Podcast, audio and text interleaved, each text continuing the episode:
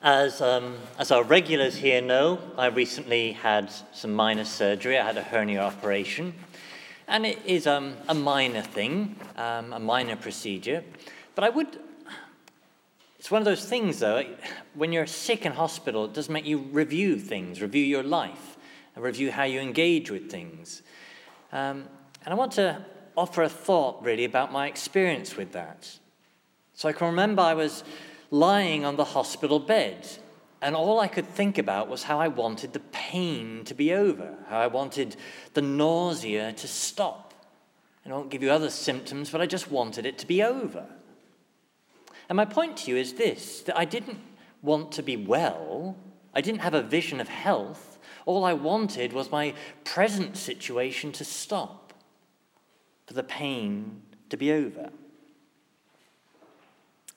Now, I offer you that as an image of how we can yearn for God and yet not know what it is we're yearning. We know we want what we presently have to be over, to have something else, without having a clear vision of what we're seeking for. In the same way that I, on that hospital bed, had kind of forgotten what it was to feel well, I just knew I wanted to be out of my present situation.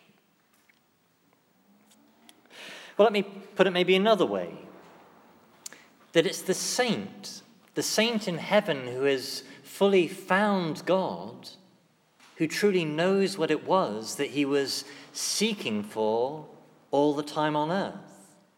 Much more than the, the sinner in this world who might know he's looking for something more but doesn't remember or know the experience of finding God. And in my soul, I can realize that I'm sick in my soul, but not really realize the, the health, the fullness of what God is offering me in eternal life for my soul.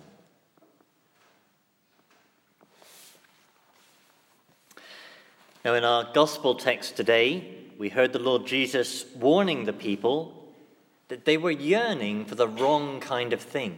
They were yearning, he said, for food that cannot last.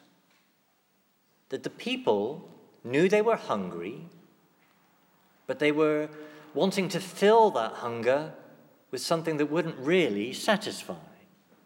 They were hungering for a worldly fullness, not the fullness He has to offer of eternal life, of completion.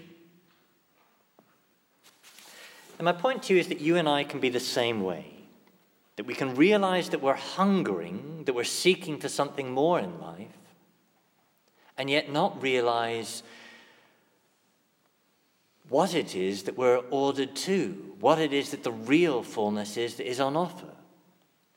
We need to ask ourselves is the kind of filling I'm trying to do to myself, is it just a, a worldly passing filling? Is it a filling looking for more riches or more pleasure or more comfort or the things of this world? Or is it a feeding that will satisfy me for eternity in completion? The feeding that comes when I give myself in this world to a life of cheerful self sacrifice, a life pursuing holiness, a life of grace in the sacrament.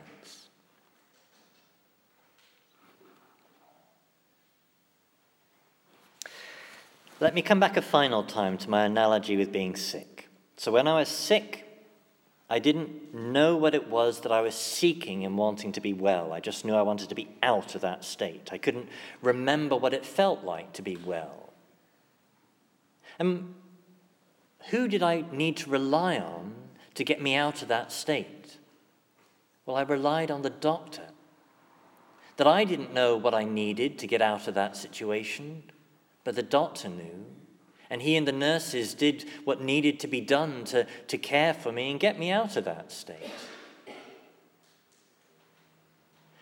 Well, in the same way, in this world, the sickness in my soul, the hunger in my soul, who do I need to look to? Who do I need to trust to get me out of this? It's the Lord Jesus.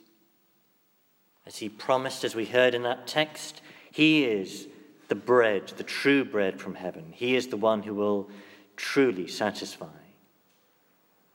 And so we need to choose to not be just satisfied with the things of this passing world, but choose, as we heard St. Paul say in our second reading, to not go on living the kind of aimless life that the pagans live.